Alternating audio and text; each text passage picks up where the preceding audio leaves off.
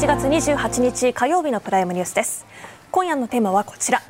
イスラエル強硬政権の内幕。極右と民意の聖地奪還です。それでは今夜のゲストをご紹介します。防衛大学校名誉教授で中東の国際関係やイスラエル政治パレスチナ問題がご専門の伊達山良二さんです。よろしくお願いします。よろしくお願いします。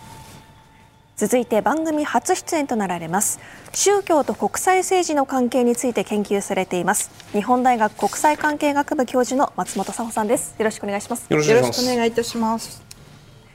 そして軍事ジャーナリストで中東情勢にお詳しい黒井文太郎さんです。よろしくお願いします。お願いします2日間延長された戦闘休止から見ていきます。合意された戦闘休止の内容こちらです交渉を仲介したカタール政府の発表によりますと少なくとも戦闘休止は2日間29日まで延長するということです。ハマス側はイスラエル人の人質20人を解放すること。またイスラエル側はイスラエルに収監されているパレスチナ人のうち60人を釈放することで合意しています、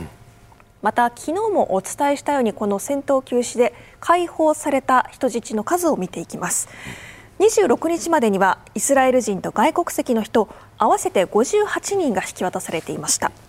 そこにさらに27日11人が解放され全員イスラエルとの二重国籍だったんですが、これにより戦闘休止以降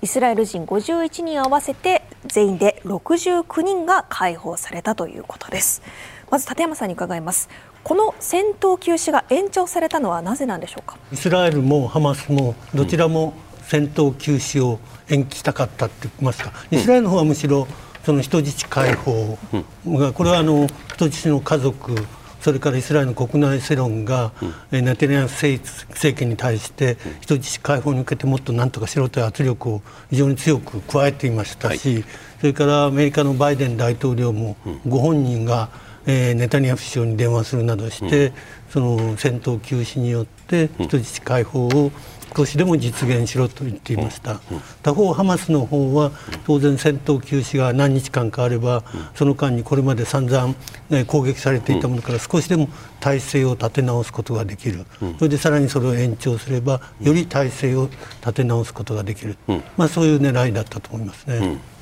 黒井さんいかがでしょう？この4日プラス2日間で、この戦闘休止することで有利になるのはどちらなんでしょうか？そうですね、まあ、両方ともですねこれ、ディールが成立したのは、はい、両方ともデメリットがあんまりないということですよね、うん、あのもちろんイスラエル側はですね、えー、今、立山先生おっしゃったように人質帰ってきますから、うん、あの別にこれ期間が終われば、あの人質が帰らなくなればもう一度同じことをやるということなので、うん、えー、まあ、ちょっと一時休止するだけで人質帰ってくるんであればですね、まあ、それをあの、まあ、回避するっていう、うん、まあ、必然性ないわけですね、まあ、国内のもうアピールもなりますし、うん、ですからこれはやると。で、えー、ハマスの方はですね、えーまあ、体制立て直しというのもあるんですけれども、まあ、ハマスの方もですねこれあの人もですね、まあまあ、基本的にはあのタイ人とかが多かったのと、はい、あとはやはり高齢者であったり子どもであったりということで、あのまあ、人質の中でももう、まあ、手放した方が、まあ、手放してもですねそれほどハマス側のデメリットにならないということですから、うん、まあ、このぐらいの人数であれば特に問題ないということです。でどちらかが有利になるかというとこれも圧倒的に私はあのパレイスラエル側だと思いますね。でイスラエル側はですね、まあ、この期間、まあ、それで人質帰れば終わればですね、ままた攻撃をまあ、繰り返す、あ、再開すればいいというだけの話で、えしかもこの間にもですね、えー、まあ、伝えられているところによると、まあ、結構そのガザの北部の中でのある種の陣地構築みたいなことをどんどん進めていてイスラエルが。イスラエルがですね、はい、えー、まあ、戦闘しないまでも、うん、そういった戦戦車部隊なんかをこう、うん、置くその土のを積んだりしてそういう陣地を作る、うん、まあ、長期的な駐留を見据えた、ことが可能であると。でハマス側は、まあ、もちろんその体制立て直しというのはあるんですけれども、うん、ただ、その南北の移動できないですから、はい、そういう意味ではやはりその大掛かりな戦闘体制の立て直しというところまでおそらくいけない、うん、ただ、まあ、ハマスとしてはある程度そういったその今やられている状況なので、うん、少しこの熱を冷ますといいますかね、えー、いうことは必要かなということだとは思うんですけれども、ハマスの方は戦局的にはかなり不利な取引だと私は思ってます、不利。でも6日間あったらどのくらい立て立て直せるのか。例えばその軍の部隊としてのね再構築って6日間あったらどのくらい立て直せるものなんですか？あのイスラエル側はですね、はい、えー、あもちろんそのどんどんあの地上部隊入れて陣地を作る、はい、まだあのガザの北部も全部制圧したわけではなくて、うん、市街地相当残してるんですね、うん、で周辺のところから、はい、あまあ、戦車を入れて、えーまあ、突っ込んでいけばまたそこで、うん、えー、ゲリラ戦のあのあ受けてですね、まあ、被害出ますので、うん、えー、そういう意味ではブルドーザーなんかを使って、えー、そういったものをどんどん陣地をつけて、うん、えー、まあ、ある意味ガザの北部の中にイスラエルの,、まあ、あの野戦基地を作るみたいな非常にその有利な展開になると思います、うん、松本さん全体のこのなんていうの駆け引き向き合い、はい、どんなふうにご覧になってますか？そうですね。あのやはりイスラエルにとっては、はい、えーと、有利というか、うん、まあ、そのネタニヤフ政権的にも、はい、まあ、これだけ国際非難のみならず、うん、国内でのまあ、あの彼の政権に対するあの批判も非常に高まっておりますのではい、でやはりそのやっぱり最たるものが、うん、あの人質の問題、うん、で実際に、まあ、その実績的に人質が解放されたとい。うことでですね、はい、まあ、かなりあのネタニヤフ的にはですね、そこかなりこう点数を稼いだ。稼いだ、はい、ぐらいに、まあ、思っている。これをまあ取っかかりに、うん、えー、本格的な、まあ、あのハマス側との交渉っていうのも、まあ、可能なんだと。いう今までは全くその戦闘を繰り返してたので実際にそのテーブルについての交渉っていうのは、ほとんど、まあ、行われてなくて、まあ、水面下ではあったと思うんですけど、人質釈放に関しては。ですが、まあ、そのオフィシャルな形で、うん、えー、交渉が可能になってきたという意味では、イスラエルにとっては多少有利なんじゃないかなというふうに思います。ネタニヤフ政権の内幕を見ていきます。イスラエル新たな連立政権を発足させているんですが同時に戦時内閣も設置。現在それが並存している状況なんです、うん、まず新たな連立政権の布陣です。ネタニヤフ首相率いる右派の政党リクード。それに宗教右派極右の政党そしてユダヤ教超正統派の政党。それに加えて新しく入ったのが中道右派の野党国家団結党でした、うん、そして同時に発足した戦時内閣を見てみるともちろんネタニヤフ首相とネタニヤフ首相が率いるリクードの所属しているガラント国防相、うん、そして新たに今回連立に加わった国家団結党での党首、そして前国防相のガンツ氏この3人が戦時内閣です。ということで今内閣政権2つが並走しているわけなんですけれども立山さんこの2つはどういった関係にあるんでしょうか？あの正式に言えば、はい、あの全体の内閣があって、その下に安全保障担当閣僚内閣みたいなのがあって、はい、さらにその下にこの3人で構成されている戦時内閣があるわけですね。うん、ですから例えば、えー、その22日に、えー、人質解放とともに、うん、えー、戦闘中止を決め決めましたけれども、はい、それはまず戦時内閣で決めて、うん、それを今度その上位の安全保障閣僚内閣で決めて、最後は内閣全体で多数決をで決めたという位置づけになっています。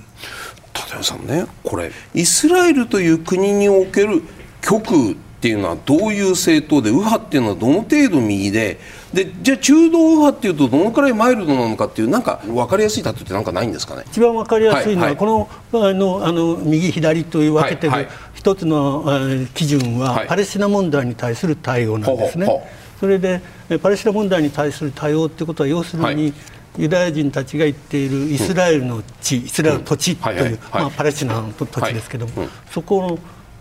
どこまで自分たちの支配下に置きたいかというのが基準ですね。あ地図あるはいこちらですね。これ。今イスラエルは、イスラエルの中とそれからヨルダン川西岸、はい、それからガザ地区、はい、このこれこれ全部支配しているわけですね。はいはい、それでそのまあ、左派はパレスチナ問題に対しては平和的な解決をしていこう、うん、力によるえー、解決はできるだけ避けようという姿勢を取っていて、うんうん、そうするといわゆる二国家二国家解決案、えー、ヨルダン川西岸とガザにパレスチナ独立国家を作って、はい、イスラエルと平和共存を目指しましょうというのが、まあ、右の左の一番左です、ね、一番左。それが一番左。そうするとじゃあ今回その新たに内閣に加わった国家団結と中道右派の人たちっていうのは、はい、じゃあこの二国家共存っていうのは取らないえー、はっきり言ってません。あ言わない、えー、グレーにしているんですね。グレーにしている。それはイスラエルの中のユダヤ人たちは、はい、ユダヤ人の人たちは、どんどん右傾化してますから、はい、そういうことを言うとあの二国家解決案を支持しますって言うと、選挙で勝てないから黙ってるわけです。そんなにもうイスラエルの国民っていうのは、過去において国連においてどうこうだとかそういうさまざまな取り決めがあったとかなんとかってもう関係なくてとにかくガザもウエストバンクも自分たちの土地にするんだと、はい、そういう人たちが投票の有権者の大多数に今なりつつあると。こういう理解でいいんですか、はい、それでその、はい、極っていうのは、まあ、宗教右派というか極っていう、この人たちはもう全部自分たちのものにする。力でな何でもいいから自分たちのものにする。その人たちはそこに住んでいるパレスチナ人の解決策ってあるんですか？いや3つ彼らは出しています、はあ、一つは全人追い出す。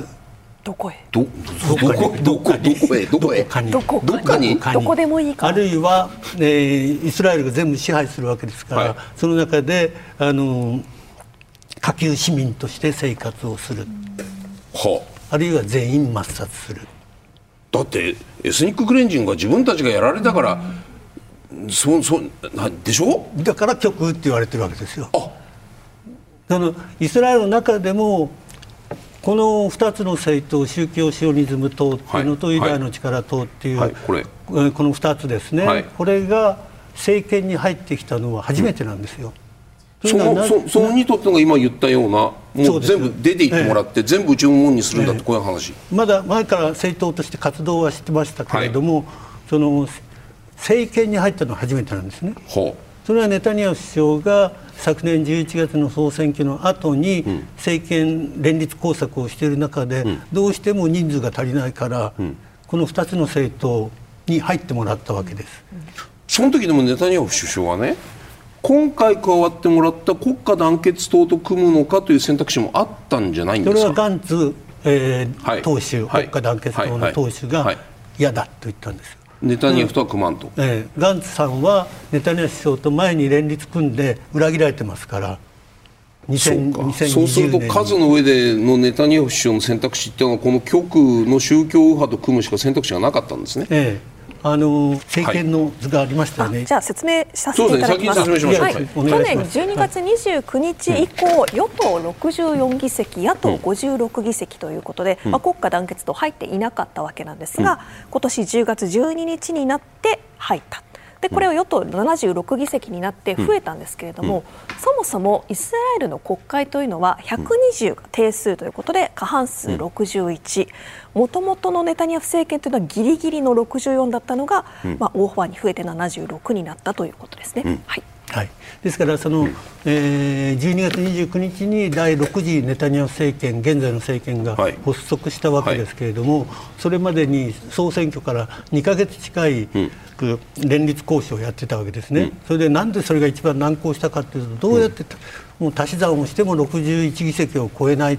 という中で、ついには、まあ、ある種の、えー、禁じ手である、うん、えー、極右政党2党にも声をかけて、政権に参加してもらったわけです。この2つの政党って数はそれなりに大きいんですね。あ大きいんですね。ええ、これを見てると14議席持ってますから。なるほど、ええ、で彼らにしてみたらこれまで、まあ、自分たちの政策が極端すぎるがゆえに与党になれなかったんだけど、はい、ずっと与党に入るタイミングを待っていたと。で声がかかって入ってでバッとウエストバンクなんかの入植なんかもガンガンいけよっていうふうに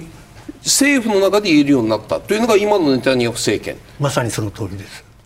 非常に危険な状態になっている中での今回のガザの戦いが始まったとこういう理解でよろしいですか？そういう理解であのいいと思います。ですから、パレスチナ人一般ハマスは特にそうかもしれませんが、うん、今の政権が始まって、うん、昨年の12月に発足して以来さまざまな挑発行為があったり、うん、えー、その軍事作戦がヨルダン川西岸の中で行われているわけですから、はい、それに対して対抗するのは当たり前と思っているわけですね。ですからその象徴が今回の軍事行動ということになります。あの先ほどこちらに新連立政権に、まいわゆる野党の中道右派の政党が入ったということを見たんですけれども、うん、全体的に政権が右傾化しているわけなんですが、うん、松本さん、これは国民全体が右傾化しているのか、あるいはこう選挙に行く人々がやはり右寄りなのか、このあたり、イスラエルのこの内情、どうなってるんでしょう？か。あのかつてはイスラエルは、うん、あの労働党が非常に、はい、あの力を持っておりまして、うん、まあ、例えばラビンのような、うん、えオスロ合意を成功させた、え人物というのは、まあ、あの労働党出身でですね、非常に、まあ、穏健派と、はい、で先ほどのあの立山先生の話だとその二国家解決ということを、言っていた人たちがですね、えーまあ、それなりに、えっと、建国直後からもともとこの、えー、イスラエルの労働党っていうのは例えばイギリスの労働党とかですね、うん、ヨーロッパの労働党あのいわゆる、えっと、民主、えっと、社会民主主義ですね、の,、あの影響を受けて作られた政党でありますのでそことのつながりっていうのも実はヨーロッパとのつながりっていうのも非常に強くありまして、うん、それが徐々にですねおそらくそのラビンの暗殺がですね、まあえっと1995年、はい、でそれによってオスロ合意が、まあえー、頓挫してですね、うん、でまあ、それ以降この、えっと、労働党っていうのはですね、うん、どんどんあの求心力が失っていくという状況にある中でですね、うん、やはりそういう中でですね結局有権者たちが労働党ではない他の党をにあの投票行動を移していった。で必ずしもあのいわゆる極の宗教政党に、はいはい、あの投票するというわけではないんですけれども、はい、えー、あともう一つ、多分配慮するべき観点は、うん、冷戦が終わった後ですね、あのソ連が崩壊して、ロシアからの移民が。移民だ、はい、非常にたくさん来たっていう点ですよね。で彼らはあの非常に宗教的かっていうと割と世俗的な人たちもいるんですがしかしながらシオニストである、つまりあのイスラエルが領土を拡大するっていうことに関してはシオニスト。シオニスト。用語集です、はい。やぶさかではないというところがですね、おそらくその、えー、とどっちかといえばその右派系の政党に求心力がまあ高まった理由なんじゃないかなというふうに思います。黒井さん、今のお話この政治状況っていうのは実はのこの地域の一帯の安定性から見ると極めて危険な状況に見えるんですけどどうお感じになりますか、まあ、そうですね、まあ、イスラエルってあの、はい、ご存知のように、まあ、どっかが安定したことないんで、えーまあ、必ずその時の政局で、はい、えー、ある程度こっちとかもあっちとかまあ、やりながら来てい。ます、はいはい、で、その極右もですね、うん、その例えば極右とか、特殊な政党が一気に増えてるっていうよりは、うん、あのまあ全体的に、まあ、左派と言われてたところが、うん、まあ、勢いがなくなったということが一番大きいんだと思います、それは何なんですかね？要はですね、そのパレスチナとの和解みたいな、そのももちろんあの一番大きいのは国内での主導権争いだと思うんですけれども、そういった対パレスチナで言えばですね、はい、やはりそのパレスチナとの和解といいますかパレスチナに国家持たせるっていうのは無理だなっていうふうに、うん、結構もう何年も前からそういうふうになってます。で今もお、まあ、隔離しちゃえということですよね、はい、まあまあ、実際実質的な隔離っていうのは実質的なあのイスラエルの、まあ、統治下占領に近いもので、はい、まあ、うん、西岸ではまた右派の人たちがどんどん増えてるんですけれども、うん、あそういったことをやっていくと、まあ、それでまあしょうがないと、でもちろんそういったそれぞれの考え方あるんですけれども、おまあまあ、今回はちょっとまた特殊な例ですけれども、やはりイスラエルの中にもの人たちにとっては、まあ、一つの安全保障ではあるんですよね、彼にとっては。はい。はい、まあ、彼にとってのまあサバイバルのところで、まあ、この路線でまあしょうがないやと、うん、でその二国共存の旗は下ろさないんですよ、政治的に、うん、やめるとは言わないんだけれども、うん、実質的にそれは建前であって、まあ、あの本音の部分ではもう隔離しちゃえと、で今のまんまでいいんじゃないかと、まあ、ハマスはいるけれども、軍事的に弱いし、まあ、いわゆるファタ派勢力もですね、はい、えー、まあ、ほとんど力なくなったんで、うん、えー、まあ、このまんまでいいんじゃないかというようなのが一番大きな流れ、うん、その中での、うん、まあまあ、ネタニヤフを中心とした中での、まあ、主導権争いみたいなのはあると思います、うん。うん、ただ、その一番問題はですね、うん、まあ、やはりその極右の人たちが、はい、えー、だったら、あもうどんどん西岸でいっちゃえ。ということで、はい、あの先ほど立山先生からもお話ありましたけれども、おその西岸で、えどんどん、まあ、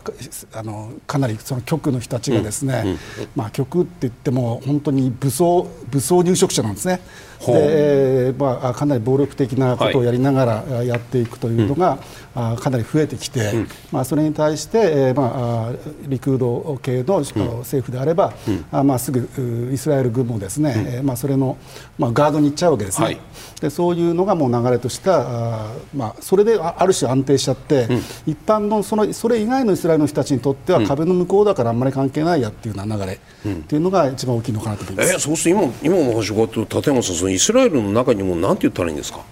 その2つに分かれていてねその壁の向こうって今おっしゃったけれどもそのイスラエル国内における穏健な人も含めて有権者の意識とウエストバンクに打って出て銃と力によって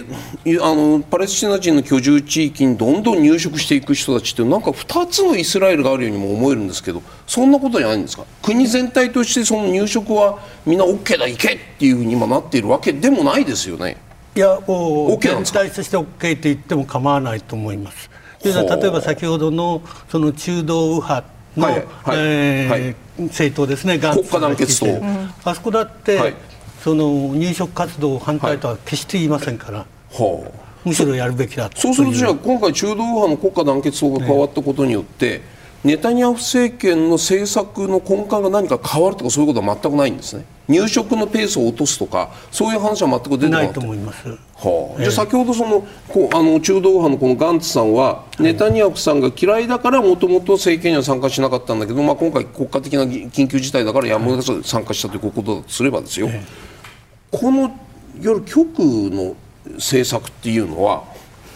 入植よりもさらに何だろうどのジャンルにおいて極の極たる凄まじさがっていうのは僕ら感じることができるんです例えばですね、はい、これ出ますかね。どなたなんでしょうか？この人は、あの宗教シオニズム党という極右政党の党首であって、うん、え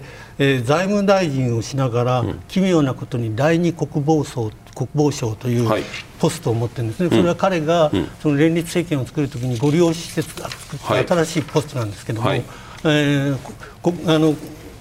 淀川西岸は占領地ですから、うん、軍の管轄下にあるわけです。ということは国防省の管轄下にあるわけです。はいはいはい、その第二国防省というのをその中に作って、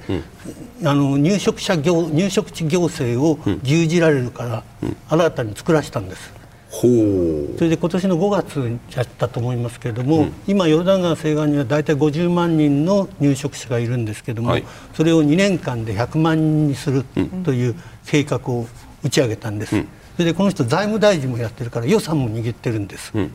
だから入植地にどんどんお金を、えー、出していって、入植者層を増やしていくという、そうすると、もうヨルダン川西岸はほとんどイスラエルのもの、うん、事実上、まあ、もうすでにそうですけども、うん、さらになってしまう、うん、それからもう一人のあのユダヤの力党の党首の、はい、ベングビールという人ですけども、はい、この人は、まあ、治安を握ってるわけですね。それで、えー、ヨルダン川西岸や東エルサレムの治安も握っているわけです。はい、で例えば今年もうすでに3回、えー、政権が発足した直後から、えー、3回その東エルサレムにあるイスラムの聖地またユダヤの聖地でもありますけれども、うん、そのえー、高台があるんですが、はい、そこにわざと挑発的に入っていってんですよ、うん、入ってはそのサウジなんかの批判を浴びるけれども、うん、彼らは彼はもうそういうあの批判を浴びることを前提にして、より自分の行動力を示している。そうすると極右の支持者が、えーまあ、あのより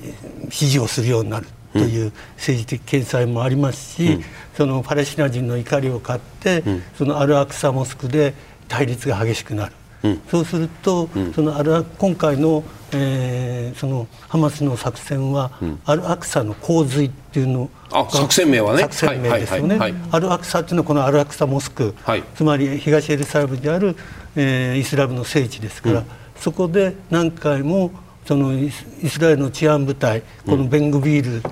ル、うん、あの大臣の配下にある治安部隊とパレスチナ人が衝突を起こしているわけです。そういうこう挑発的な行為をどんどんどんどんやって、その東エルサレムさらにはヨルダン川西岸を全部自分たちの管理下、あるいは支配下に置こうということでそれをそのネタニヤフ政権は止められないわけですね。なぜ止められないかというと、今はあの連立与党の議席数が増えましたけれども、はい、前は64議席で、はい、この2党が抜けてしまったら連立が崩壊してしまいますから、うん、ですからネタニヤフ首相はまあまあと言いつつ何もしないという状態が続いていたわけです。松本さん。ね、はい、まあその多数たそのた連立政権だからしょうがないとは言いながらもここまで極端な人たちを中に取り込んでなおかつその人たちに対してものが、まあ、言わないのか言えないのか知れませんけれどもそういう人たちが大きなエンジンとなっているネタニヤフ政権をでも結果的にそれを支持しているのはイスラエル国民ですよね。やっぱりイスラエル国民の判断としてのこういう今の政権の体質だというふうに見ざるを得ないんですけれども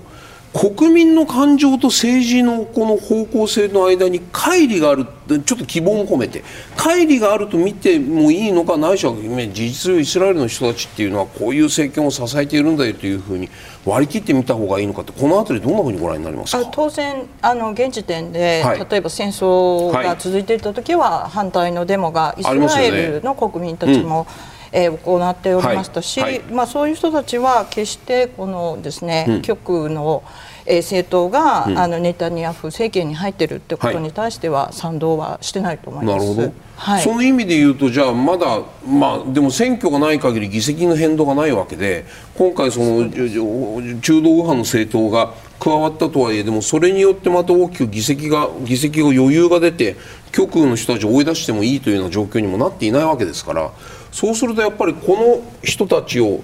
中に包み込んだままねネタニヤフ政権は国内の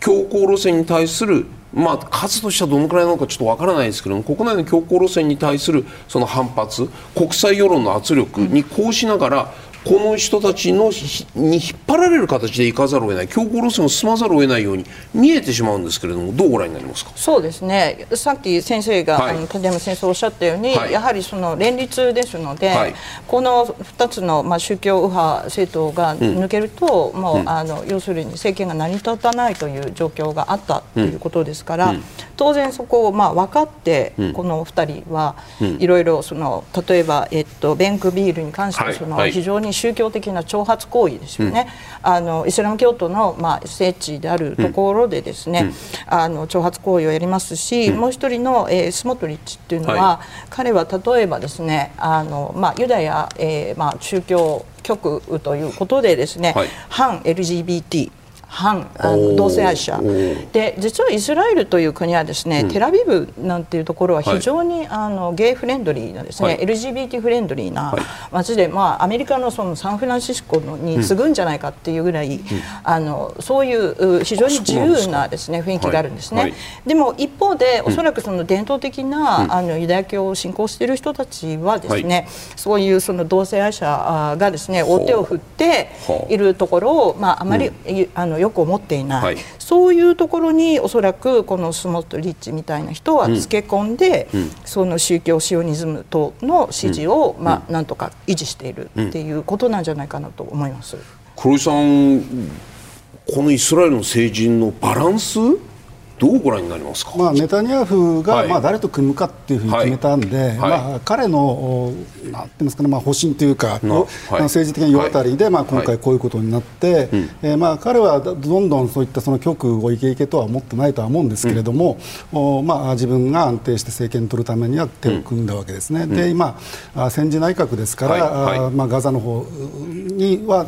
対ガザであればですね、はい、えー、右も左もなく、まあ、一致して、うん、えーえー、ハマス殲滅というのは分かりやすい話なんですけれども、うん、この間にもですね、うん、えー、まあ、こういった2人、まあ、はい、入ってますんでね、はい、えー、そのガザで戦争をやりながら今あの西岸で大変な事態をどんどん進めてるわけですね、うん、えー、なのでこれがどんどんしばらくは進むのかなと、ただ、まあ、あのこの後 だいぶ後になりますけれども、はい、まあ、ネタニヤフ政権潰れますから、その時はおそらくガンツが今の流れでは後を継いだとすれば、まあ、この辺は、あの政権から追われるということに。うん、また少しブレーキがかかるのかなというのを期待したいとは思うんですけれどもまだしばらくは西岸での無茶な行動っていうのがかなりあればですね、うん、まあ、それがまた引き金になって、うん、えー、暴力沙汰が両サイドからってことありますので、非常に危険な状況がしばらく続くということですね。立山さん、今の黒井さんの言われたね、そのガンツがポストのネタニヤフに浮上してくるんじゃないかっていう、この辺のこう、まあでもいつになったら変わるんだって話も含めてわからないんですけれども、そういう将来も見越した上でのそのガンツ前国防大臣の政権参加というふうに見て見ておられます、まあ、あのガンツ自体は、はい、あのある意味では非常に実直な政治あの軍人なんですね。うん。それで、まあ、あの政治的な駆け引きがあんまりうまくないわけです。はい。うん。ですから今回この戦時内閣を作るっていう時に入っていって新連立政権にできたわけですけれどもそれはこういうもう国家存亡の時があるから、その極右が牛耳ってるような連立政権ではまずいだろうということで？自分が入っていって、まあ、ある意味では極右の極右二政党の、まあ、力を相対的に弱めた閣内内閣の中でですね、というようなことだと思うんです、ただし実際にその以降、えー、11月の中旬ぐらいに行われた世論調査では、はい、このガンツ、えー、が率いている国家団結党が、今のリクード三十数議席を上回る人気を持ってきてるんですね。なるほど。それでリクードとか極右の方は、はい、えー、極めて体調気味なわけです。うん、えー、ですからもし、うん、その戦争が終わってすぐ、うん、えー、もう、えー、総選挙国会解散総選挙ということになれば、うん、そうなるかもしれません、そのガンツが、えー、首相になるかもしれません、うん、ただし、うん、その2019年から2022年のかけて、うん、えー、3年、4年の間に5回、イスラエル総選挙を行っているわけです。そんなやってるんですか？5回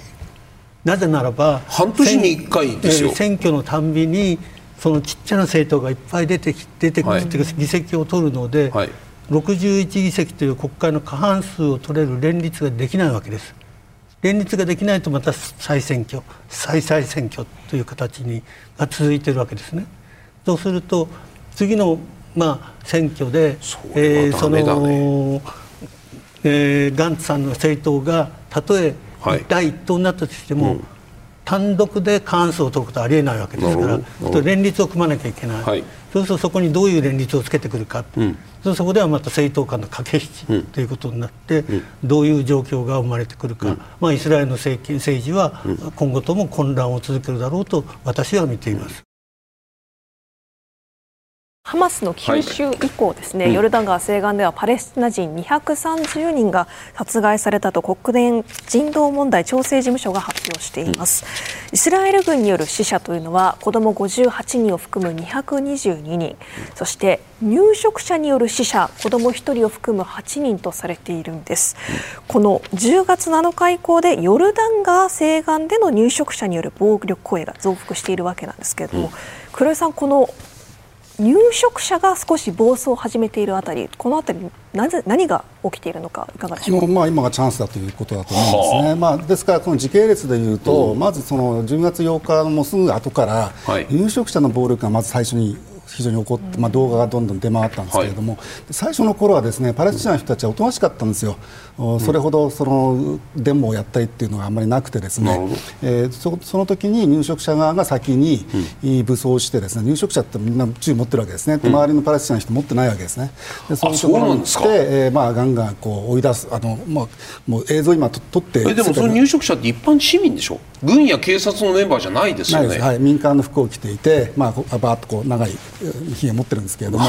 あのもみあげ持ってるんですが、はい、まあ、彼らがかなり暴力的なことをやってる映像がまず流れました、うん、でそれに対して、まあ、じゃあネタニヤフ政権どうするのかなと思って、私はちょっと興味があったんですけれども、はいはい、まあ、結局その後あのいわゆるその、まあ、彼らがまあいますんでねそういった上の方にいますんで、はい、まあ、イスラエルの治安治安部隊がですね、はい。えー、いわゆるそのパレスチナ側をどんどんこう逮捕するような動きを、まあ、深めていったわけですね。不当逮捕不当逮捕に見え思います。あ不当逮捕です、ほとんど、はい、ですから普通の民間のあの、まあまあ、前から目をつけたのかもしれないんですけれども、はい、あのまあ、いわゆるおお父さん的な人たちをですね、うん、どんどん捕まえていくということを夜中にやるんですよ、でそういった映像も今はもうどんどんあの出てきてですね、はあ、でそれにまあ拍車がかかって、うん、今かなり暴力的なことがかなり行われるようになってそれが普通になってきちゃったと、うん、もちろんその政権変わってから、まあ、今年に入ってから非常に増えてたんですけれども、はい、本当にこの10月 7, 7日以降ですね、うん、えー、まあ、かなり、えーまあ、加速しているだというイメージです。それはつまりその世間のというか国際社会の関心がガザに向いている間にね一気に入植を進めておとなしい方のパレスチナ人を全部追い出して自分たちの土地にしようというふうに悪く言えばそういうふうに見えますけどそういうことでいいんですよね、まあ、彼の考えっていうのは聞いてないんでわからないんですけど、はい、やってることを見るとそうですよね。理屈としては何がどういう理屈なんか自分たちの行動を正当化する理屈ってあるんですか？まあ、自分たちはそういったこのあの自分たちの身を守るということで、はあ、えー、やるわけですね、はい、なるほどね。あ加えていいですか、はい、彼らはこの土地は神様からもらった土地だと思ってますからウエストバンクも？ウエストバンクも含めてイスラエルの土地っていうのは約束の地ですからそこを自分たちは支配していくのはユダヤ教の正しい教えを守っていることっていうのは彼らの主張ですから。それがさっきのその宗教右派なる人たちはそうです。宗教右派。そういう思いで固まってるんです人たちですからシオニズムって言ってもいろんな流れがあってありますけれども、はい。はい、この宗教シオニズム、まあ、はい、政党の名前も宗教シオニズムという政党の名前、はい、党を作ってますけれども、うん、宗教シオニズムというのは、うん、その約束の地にイスラエル人がどんどん入っていって、えー、入植をして、うん。その自分たちの支配を拡大することは、うん、救世主メシアの到来を早めると思っている人たちなんですね。じゃあ全然迷いがないじゃないですか。迷いはないですよ。何もないです。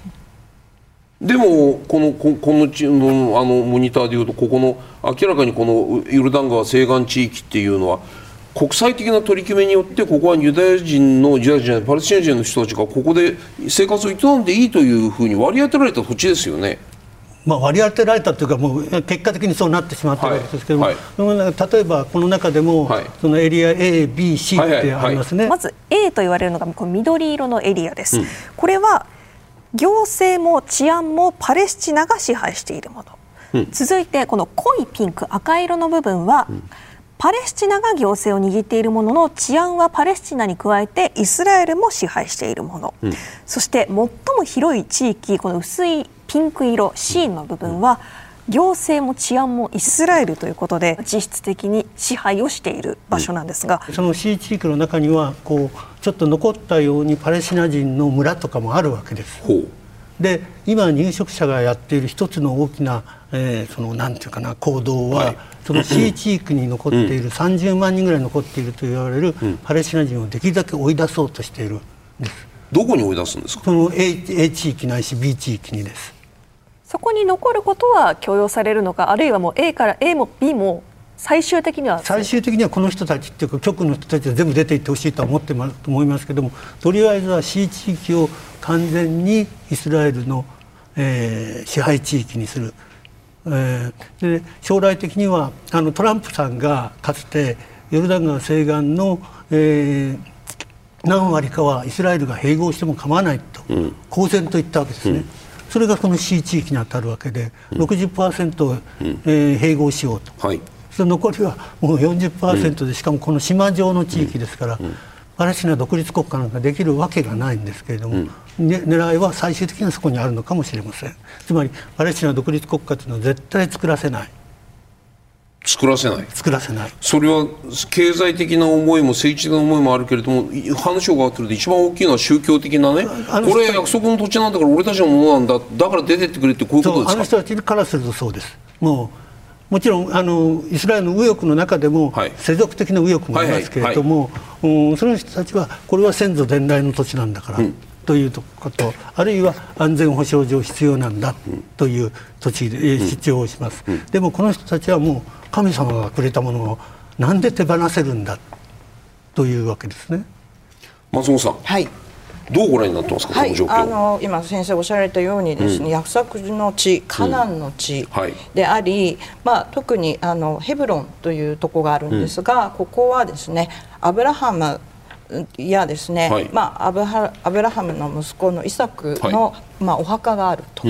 いうことでですねすで、に、まあ、ここはですねユダヤ教徒の聖地であるんですが、実はそのアブラハムというのは、あのえっとえユダヤ教徒だけではなくてイスラム教徒もそれからキリスト教徒も、まあ、認めた あの預言者ではあるんですが、まあ、特に、えっとですね、ユダヤ教徒が、まあ、その旧約聖書に書かれているこのカナンの地、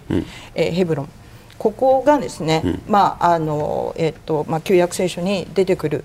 えー、場所でありですね、はい、アブラハムが、えっと、アブラハムが生まれたのはウルという、うん、あの今の、えっと、イラクの場所なんですが、はい、えっと、亡くなったあの、えっとですね、アブラハムが移住して神の言葉を聞いて移住したところが、うん、このヘブロンというですね、まさにこの地域の、にあると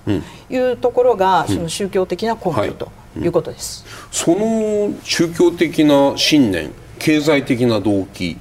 もうイスラエルのその右派の人たちからしてみたら宗教右派の人たちもいわゆる世俗的な右派の人たちもここを手放手放さない理由入植をどんどんしていかない理由がもうないですよね。止めようがないというふうにご覧になりますか？ないしはないしはイスラエルの中の理屈としてねその自分たちの経済的な動機とか宗教的な達成感と国際的な取り決めもうなんていうの国内法と国際法どちらか上位概念かみたいなあのあの日本と韓国の間でやってたような議論になりかねないんですけれどもイスラエルにの人々に対していやこれ国際的な取り組みに基づいてるんだからあんた方の宗教的な思いとか経済的な理由っていうのはちょっと横に置いとけないよっていうふうには誰も言えないんですか今は。実際にそのエルサレムがですね、はい、トランプ政権の時に、はい、まあよくご存知のようにですねここにアメリカのまあ大使館をテラビブから移転したと。でもうこれによってですね実質上エルサレムは、えっとまあ、イスラエルの首都であるということ、うん、これ自体も国際法違反である、ね、あります、うん、でもそれはトランプ政権が実際に実行に移した。し、うん、それからそのポンペオ国務長官もですね、はい、えー、ゴラン高原とか、うん、その辺に関してもですね、えっと、イスラエルに、えー、まああの、えー、あの所属するべきだみたいな発言をしたとい。う中でですね、もうアメリカがですねトランプ政権でゴーサインを出したのでなるほど、えー、そうでそうであるならばですねこの、えーとまあ、宗教的な根拠であるしかもそのアブラハム合意っていうものでですね、うん、が成立したということもあり、うん、もうアメリカがゴーサインを出したのでですね、うん、まああのまあ、もちろん共和党っていうことになって今のバイデンは、はい、反対してるんだと思うんですけれども、そこでですねまさにその聖書に出てくるカナンの地っていうところでですね、うん、あのそれがまあ正当化される、うん、それがたとえその国際法に違反していてもすで、うん、にそれがもうエルサレムへの戦闘でですね、まあ、実現した実績を作ってるじゃないかということなんじゃないかなと思います。これまでのところで230人のパレスチナ人が殺害されたと。これはでもイスラエルという国の中の議論においてね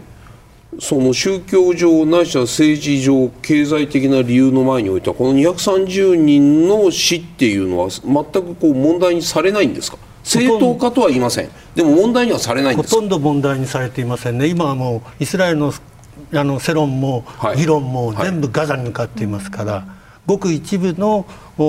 記者が、うん、えー、例えばこんなに亡くなっている、うん、えー、入植者によって暴力によって、はい。はい、えー、パレスチナ人が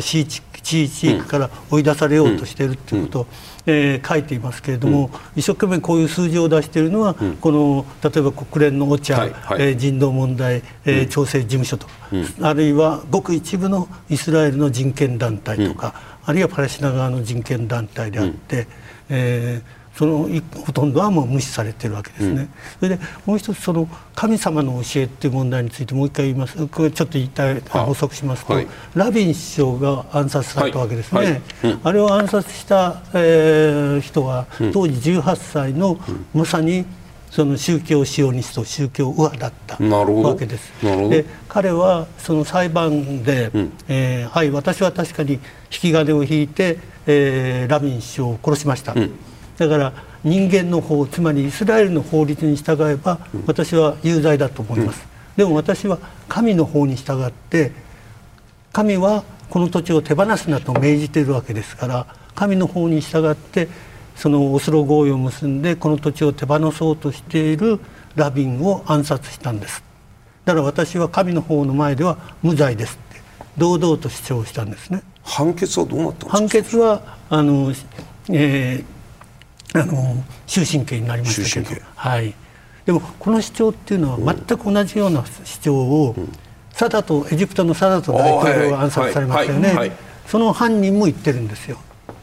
それもそれはイスラムはイスラム原理主義の理屈で。イスラムの側から見てその、えー、異教徒の国であるイスラエルと和平合意を結んだのはその神の法に反する。だから私は無罪ですと言って全く同じことをユダヤ教の過激派とイスラム教の過激派の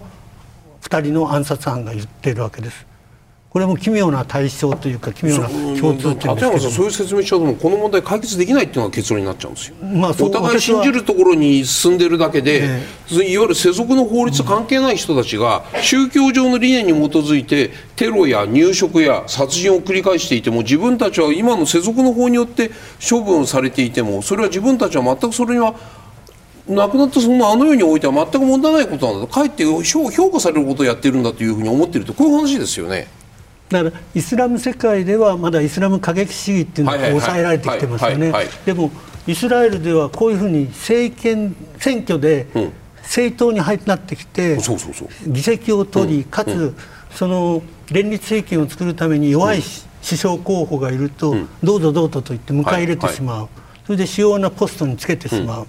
そういうことになりますとそれはアメリカの政治も同じですけれどもそのなんでトランプさんが大統領になるのっていうような感じで、うん、なんでこの人たちが政権の主要な閣僚ポストを握るの、うん、ということで、うん、その宗教的な過激派あるいは世俗的な過激派でもいいんですけども、なかなかそれを止められないという状況。それはイスラエルの過去5年間の政治的混乱の一因でもあるわけです、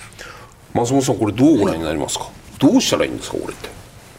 そうですね、やりようないという絶望感しか今もないですよ。おっしゃられたように、はい、私も同じことを実は考えていまして、はい。はい、サダト大統領っていうのも、うん、その要するに敵に殺されたわけではなくて、うん、まあ、味方であるところのイスラム教の過激主義者ですよね、うん、つまりその敵であるところのイスラエルと妥協するユダヤ教徒と妥協するなんてありえないと。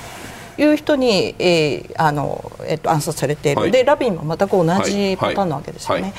これがやはりこの中東の和平が、今までそのアメリカが仲介したりとか、努力はなされてたんですが、すべてまあ頓挫してきたですね。だから、まあ、ややはりその、イスラムだろうがユダヤだろうが、まあ、場合によってはそのキリスト教も含めてですね、過激主義っていうのが、まあ、いかにですね、暴力的に、えー、なる、えー、和平というものが、まあ、非常に実現しにくい状況を作作っている。で特にまあアメリカの場合は、トランプ政権が、まあ、キリスト教福音派の人たちですね、これがあの、まあ、イスラエルのですねこういう宗教右派の人たちと、まあえー、結びついてキリスト教シオニズムムと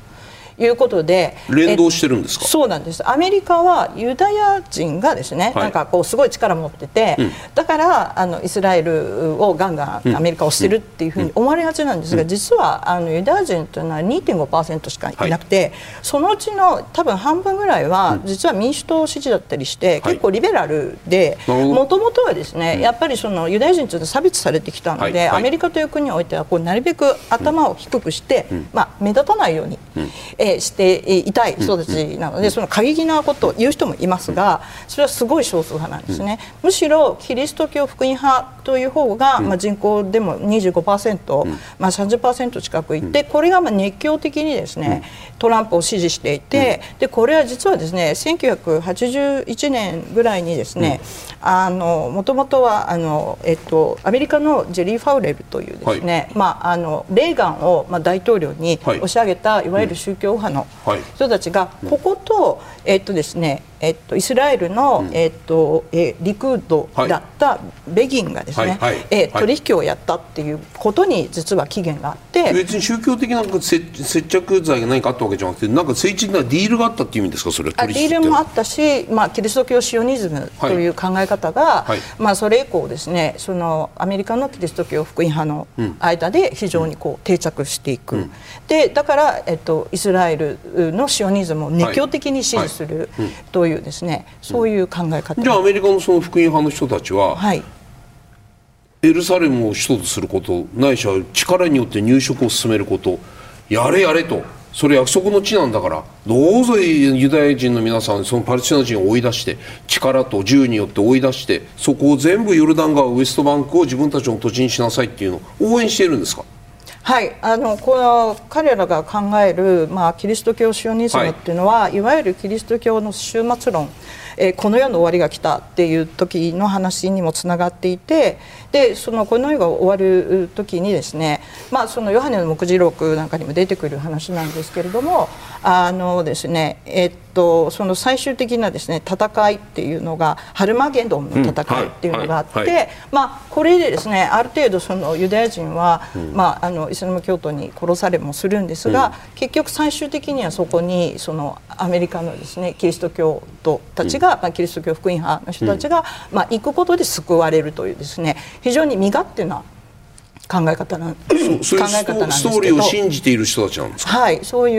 うことを信じている人たちが、まあ、アメリカではキリスト教福音派でトランプを熱狂的に支持している、えー、層と重なるということです。黒井さんなんとかしてください。あの、まあ、あのそれぞれ、はい、その極端な思想あの宗教の宗派の人いますんで、はい、まあ、それはやっぱりその安定に対しては阻害する人たちなんで、うん、まあ、抑えなきゃい。けないということですね、でまあ、ちょっと宗教的なものあるんですけど、うん、ちょっとヨルダン川西岸の問題で一つだけ加えたいんですけれども、まあ、宗教的な、あそういった意識もちろんあります。ただそのパワーバランス的な面から見ても、一つやっぱり一番大きいのは、その西岸地区でパレスチナオーソリティ自治政府ですね、えまあ、ファタハが中心ですけれども、彼らはもう抵抗する武力がないわけです、うん、基本的に。はその意識もない、ね、意識もない、はい、だったら行こうじゃないかっていうところは一つ大きいと思います、だから前のように、まあ、どんどん戦う集団であれば、うん。うん、おそらくもう少し、まあ、あの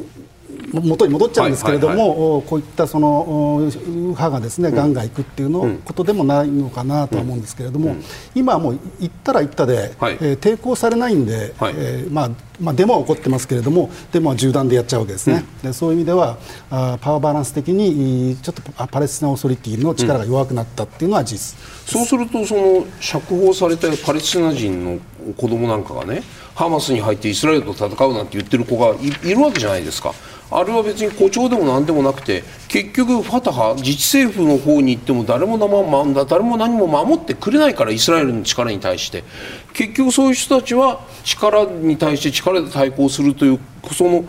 悪の悪循環がこのウエストバンクにおいて今広がっているというふうに聞こえます。あのこれからそうなってくる可能性高いと思います。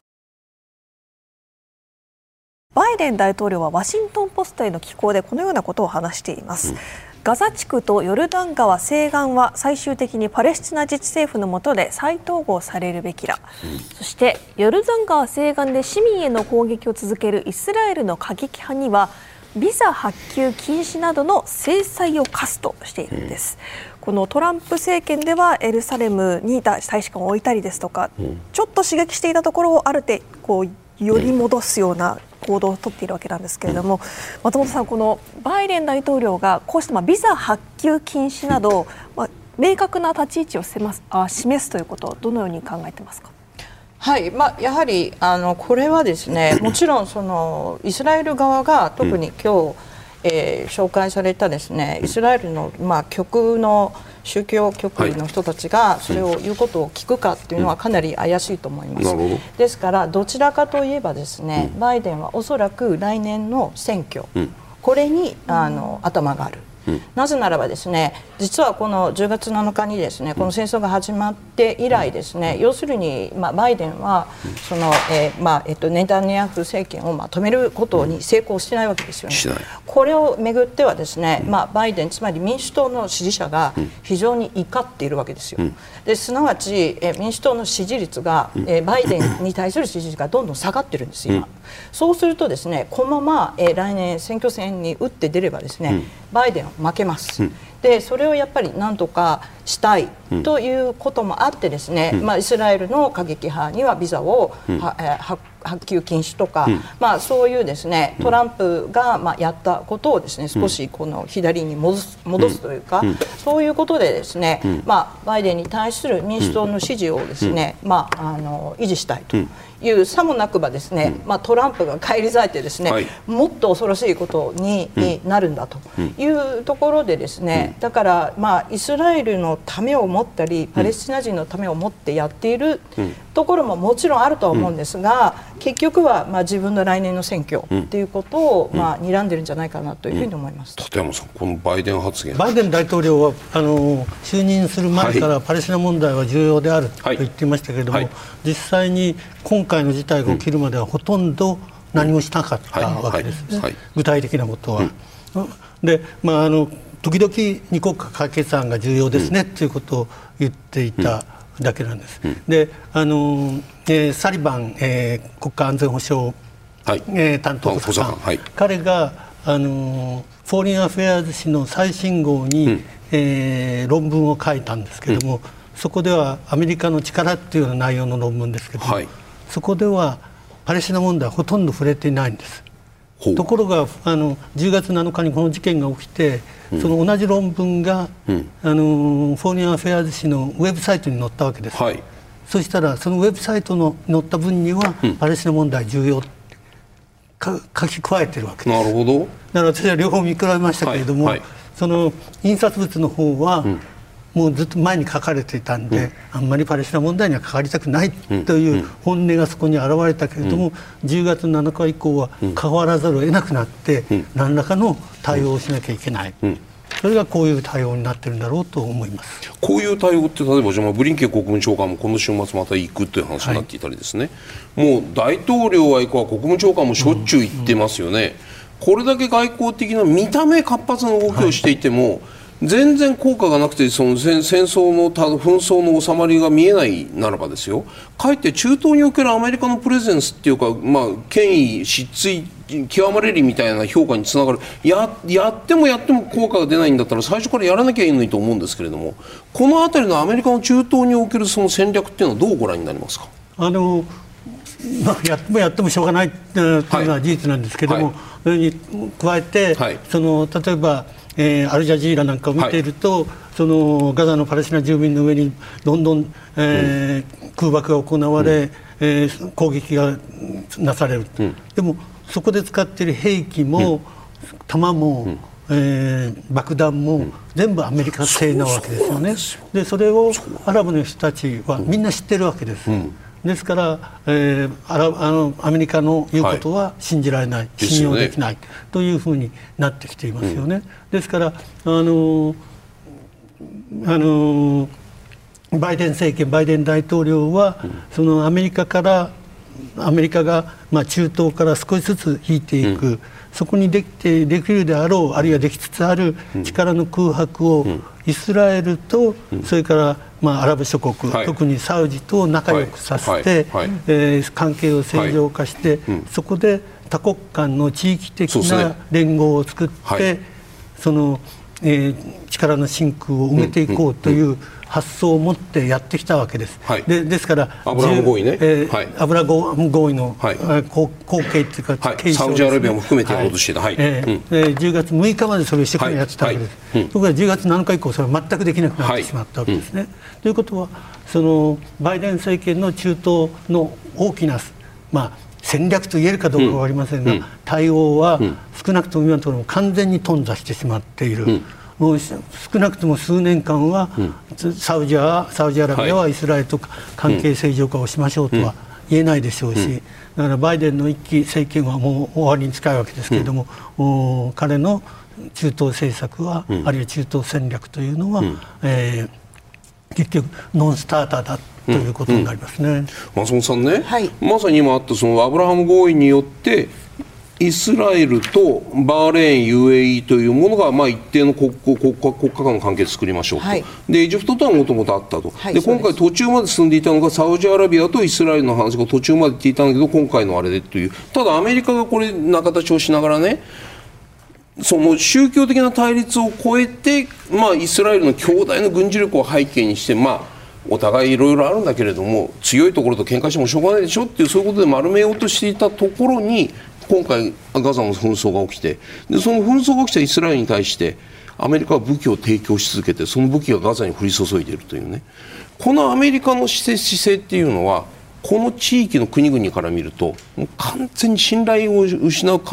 ゼロマイナスぐらいまで落ちている。そのぐらいまで失墜しているというふうにご覧になりますか？ここからアメリカが戻っていくリカバリーショットどういうふうにやれば打てるんですか？そうですね。現時点ではかなり信頼は失墜していて、はいでそのそもそもこれを、まあ、あのやったのはですね、はい、えー、っとバイデンではなく、まあ、トランプだったとい。うところでですね、はいまあ、トランプは、まあ、あたかも自分が平和の使者であるということをですね声、うん、高に言って、はい、その今まで敵対してたアラブ諸国とですね、うん、イスラエルがバーレーンと、まあ、UA というのは、まあ、比較的穏健な国ですけれども、でこれは、まあ、経済的なですね思惑、まさにあのですねビジネスですよね、でイスラエルっていうのは非常にあのリノベーションとか AI とかですね、そういう分野に長けている国ですね、でやっぱりバーレーンや UAE から見るとですね、でおそらくサウジも、まあ、今後その石油だけに依存して、えーまあ、国の経済をですね、えーまあ、あの見越していいのかっていうところでですね、何らかの産業を、えー、石油産業以外のものっていうことになるとですね、そのイスラエルもしくはそのバックにいるアメリカとですね、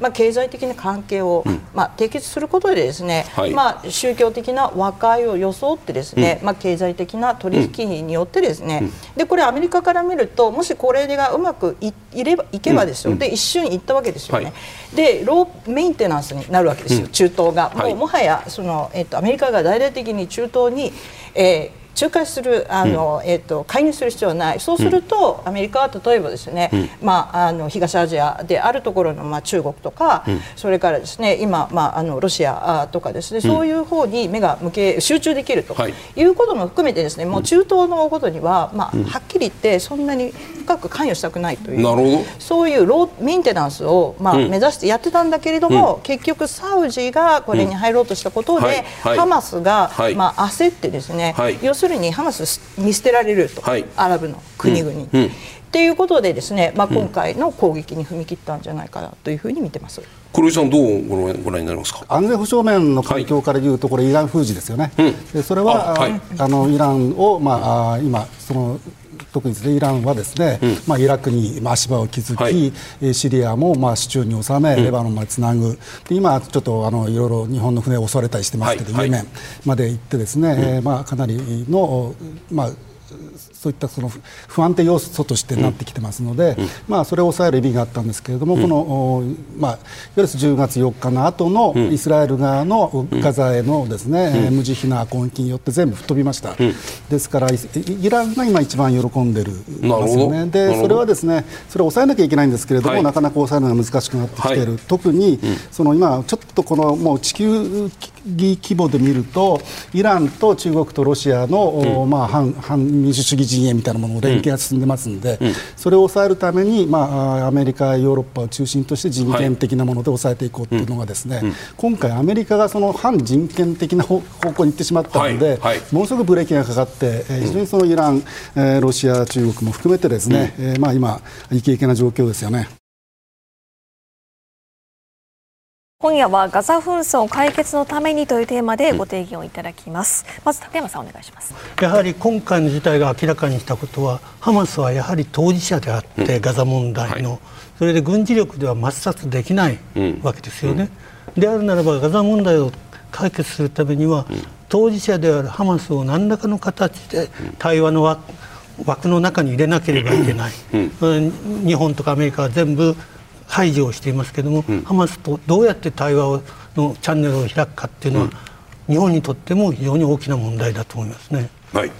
松本さんお願いします。はい。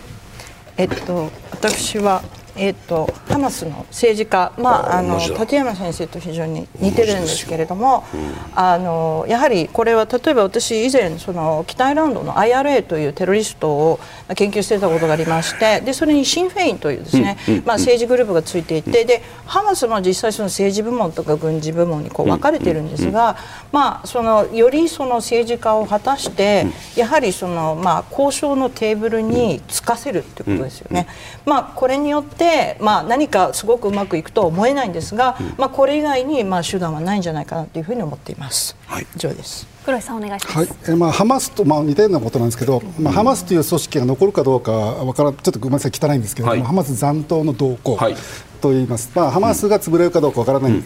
ですが、似たようなあの抵抗組織が残ります、で彼らがですね、まあ、その後長い時間をかけてある程度融和していかなきゃいけないんですけれども、まあ、最初はですねやはりそのハマスがとことん戦うという姿勢を示しちゃうと、巻き添え被害が大きくなりますので、やっぱりそういったもうハマスがですねある程度力が、まあ、ある程度弱まったところで、えー、まあ、なんとなく対話に持っていくといいますか、まあ、彼らがもある意味、まあ、政治化して、えー、部分と、あのある意味逆にその地下に潜った部分と分かれてくれた方が、あまだあ犠牲は少なく済む。なるほど、ね、はい、まあ、解決にならないです。はい